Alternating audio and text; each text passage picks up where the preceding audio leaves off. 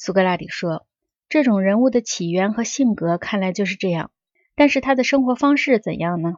阿德曼托斯说：“你倒问我，我正要问你呢，还是你来告诉我吧。”苏格拉底说：“行，我来说。我认为，在一个人的心灵被一个主宰激情完全控制了以后，他的生活便是铺张浪费、纵情酒色、放荡不羁等等。”阿德曼托斯说：“这是势所必然的。”苏格拉底说：“还有许许多多可怕的欲望在这个主宰身边日夜不息地生长出来，要求许多东西来满足他们，是吧？”阿德曼托斯说：“的确是的。”苏格拉底说：“因此，一个人不管有多少收入，也很快花光了。”阿德曼托斯说：“当然。”苏格拉底说：“往后就是借贷和抵押了。”阿德曼托斯说：“当然了。”苏格拉底说。待到告贷无门、抵押无物时，他心灵中浮出的欲望之雏鸟，不是必然要不断的发出嗷嗷待哺的强烈叫声吗？他不是必然要被他们，特别是被主宰领袖的那个主宰激情刺激的发疯，因而窥测方向，看看谁有东西可抢劫或骗取吗？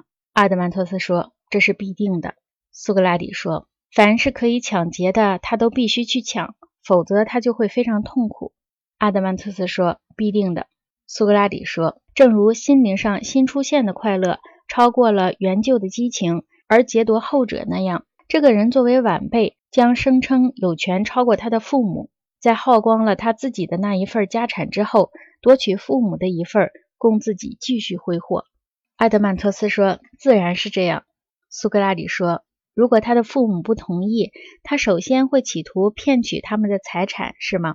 阿德曼托斯说：“肯定的。”苏格拉底说：“如果骗取不行，他下一步就会强行夺取，是吗？”阿德曼托斯说：“我以为会的。”苏格拉底说：“我的好朋友，如果老人断然拒绝而进行抵抗，儿子会手软，不对老人使用暴君手段吗？”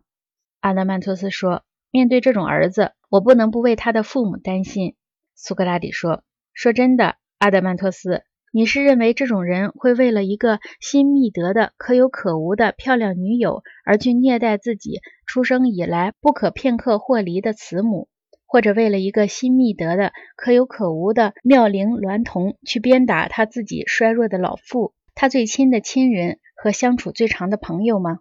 如果他把这些娈童和美妾带回家来和父母同住，他会要自己的父母低三下四的屈从他们吗？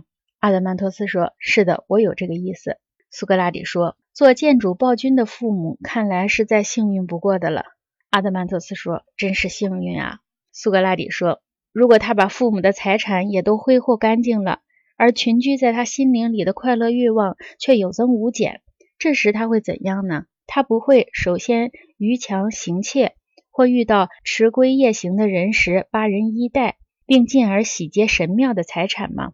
在这一切的所作所为里，他从小培养起来的那些关于高尚和卑鄙的信念，那些被认为是正义的见解，都将被新释放出来的那些见解所控制。而后者作为主宰激情的警卫，将在主宰的支持下取得压倒的优势。所谓新释放的见解，我是指的从前只是在睡梦中才被释放出来自由活动的那些见解。当时他由于还处在父亲和法律的控制之下。心里还是拥护民主制度的，但是现在在主宰激情控制之下，他竟在醒着的时候想做起过去只有在睡梦中偶一出现的事情了。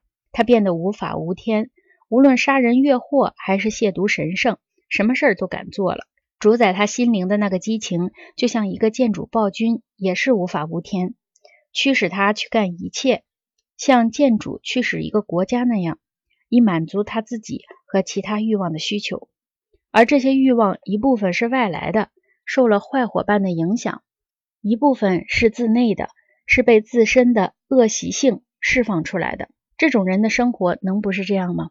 阿德曼托斯说：“是这样。